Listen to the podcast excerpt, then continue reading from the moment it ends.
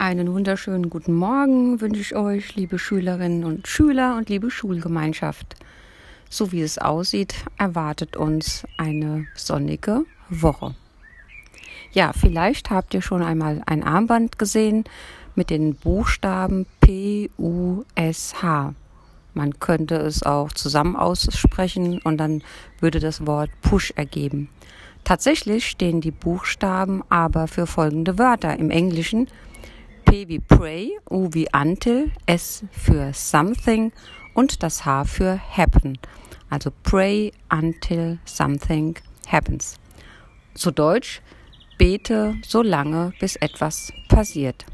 Ja, und davon handelt auch die folgende Geschichte.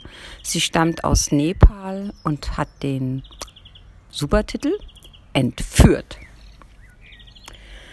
Auf einer Straße am Stadtrand von Kathmandu versetzte der zwölfjährige Rem einer leeren Dose ziellos einen Tritt und fragte sich, was er wohl als nächstes tun könnte.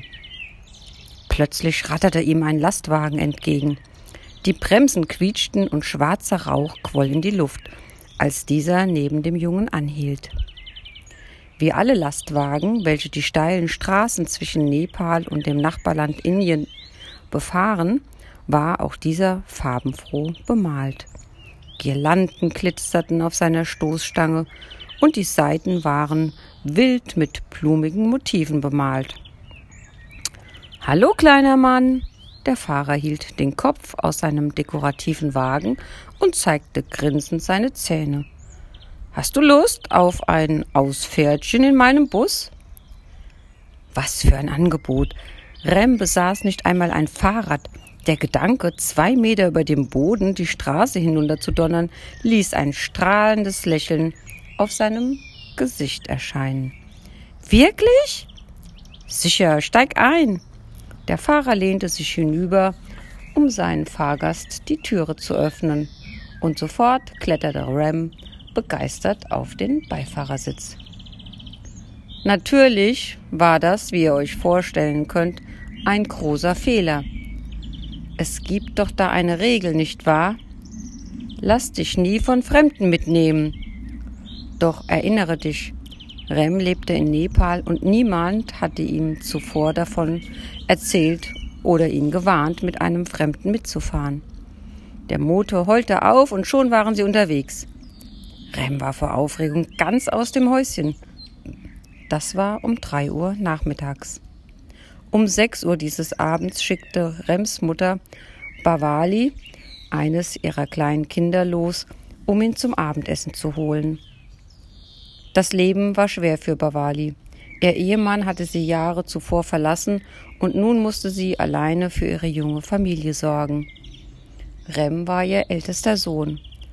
Obwohl er ein kleiner Wildfang war, liebte sie ihn sehr. Als das Kind zurückkam und berichtete, dass es seinen Bruder nirgendwo finden konnte, machte sich Bawali sofort selbst auf den Weg, um nach ihm zu suchen.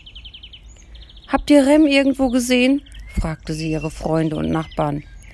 Nein, alle schüttelten den Kopf. Doch dann erinnerte sich ein Nachbar, gesehen zu haben, wie der Junge in einen Lastwagen mit indischem Nummernschild gestiegen war. Ein Lastwagen aus Indien? Bawali zählte zwei und zwei zusammen und brach in Tränen aus. Es gab Menschen in Indien, die bereit waren, für Kinder aus Nepal eine Menge Geld zu bezahlen. Rem wurde nach Indien mitgenommen, er wurde entführt, weinte sie. Am nächsten Tag ging Bawali zur Schule, in der sie arbeitete, und erzählte dem Schulleiter, was passiert war. In der kleinen christlichen Schule waren alle sehr bestürzt über den Vorwalt Bawali bat um einige freie Tage, um nach ihrem Sohn suchen zu können. Geh, solange es nötig ist, unterstützte sie der Schulleiter. Wir werden für dich und deinen Sohn auf alle Fälle beten. Und so suchte Bawali nach Rem. Das Schulpersonal und die Schüler beteten, dass Gott ihn sicher nach Hause bringen würde. Doch Indien ist ein riesiges Land Während zwei ganzen Wochen suchte Bawali. Zwei ganze Wochen lang beteten die Kinder, doch nichts geschah. Schließlich gab Bawali die Suche auf und kehrte nach Kathmandu zurück. Alle waren sehr enttäuscht, sie alleine zurückkehren zu sehen. Zwei Schülerinnen, Helen und Jane, waren so traurig über Rems Verschwinden, dass sie beschlossen, jeden Tag für ihn zu beten. Die Zeit verging. Andere hörten auf zu beten, aber die zwei Mädchen fuhren damit fort. Ein Monat, sechs Monate, neun Monate. Bald schon war der Junge über ein Jahr verschwunden. Die meisten Leute hatten ihn zu diesem Zeitpunkt vergessen. Nicht so Helen und Jane. Immer zur gleichen Zeit senkten die beiden ihre Köpfe und beteten für seine sichere Heimkehr. 500 Kilometer entfernt in der indischen Stadt Nagpur arbeitete ein sehr unglücklicher nepalesischer Junge als Sklave in einem indischen Haushalt. Wie sehr wünschte sich Rem nie in diesen Lastwagen gestiegen zu sein.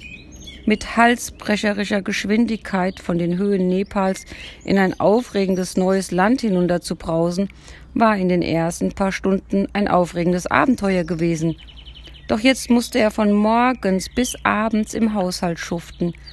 Jeden Morgen musste er als erster aufstehen, um das Feuer anzumachen. Dann hieß es Böden fegen, Wasser holen, Gemüse waschen, Einkaufstaschen tragen. Tag für Tag dieselbe strenge, langweilige Routine. Eines Morgens, 15 Monate nachdem er von zu Hause entführt worden war, wurde Rem zum Bazar geschickt, um Gemüse zu kaufen. Wie gewöhnlich musste er sich durch die Menge drängeln. Wie immer fühlte er sich zu müde und zu einsam, um sich an den farbenfrohen Sehenswürdigkeiten an beiden Straßenseiten zu erfreuen. Aber dann erregte jemand seine Aufmerksamkeit. Eine Gestalt mit einer gelb-orangen nepalesischen Mütze und zwei Taschen voller Waren. Sie kam ihm irgendwie bekannt vor. Rem kniff die Augen zusammen. Sie sah aus wie. Nein, das konnte bestimmt nicht sein. Entschuldigen Sie, er drängelte sich an die Seite des Kaufmanns. Entschuldigen Sie, aber sind Sie vielleicht Rames, der Ladenbesitzer von Kathmandu? Genau, der bin ich. Warum? Der Mann wurde neugierig. Ich bin Rem, ich bin aus Kathmandu, rief Rem eifrig. Und was macht ein nepalesischer Junge in Nagpur? Ich bin ein Sklave, ich wurde entführt. Die Lippen des Jungen zitterten und seine Stimme füllte sich mit Sehnsucht. Ich hasse das Leben hier. Nun, der Kaufmann runzelte die Stirn. Dann nahm er Ram am Ellenbogen. Hier durch, befahl er. Eigentlich war er nach Nagpur gekommen, um Vorrat für seinen Laden zu kaufen. Aber so, wie es aussah, würde er mit mehr zurückkehren, als er erwartet hatte. Und so kam der verlorene Sohn nach Hause zurück. 15 Monate nach seinem Verschwinden stieg Rem aus dem Bus, lief die Straße hinunter und schritt durch die Tür von seinem Zuhause. Rem, Rem, du bist zurück.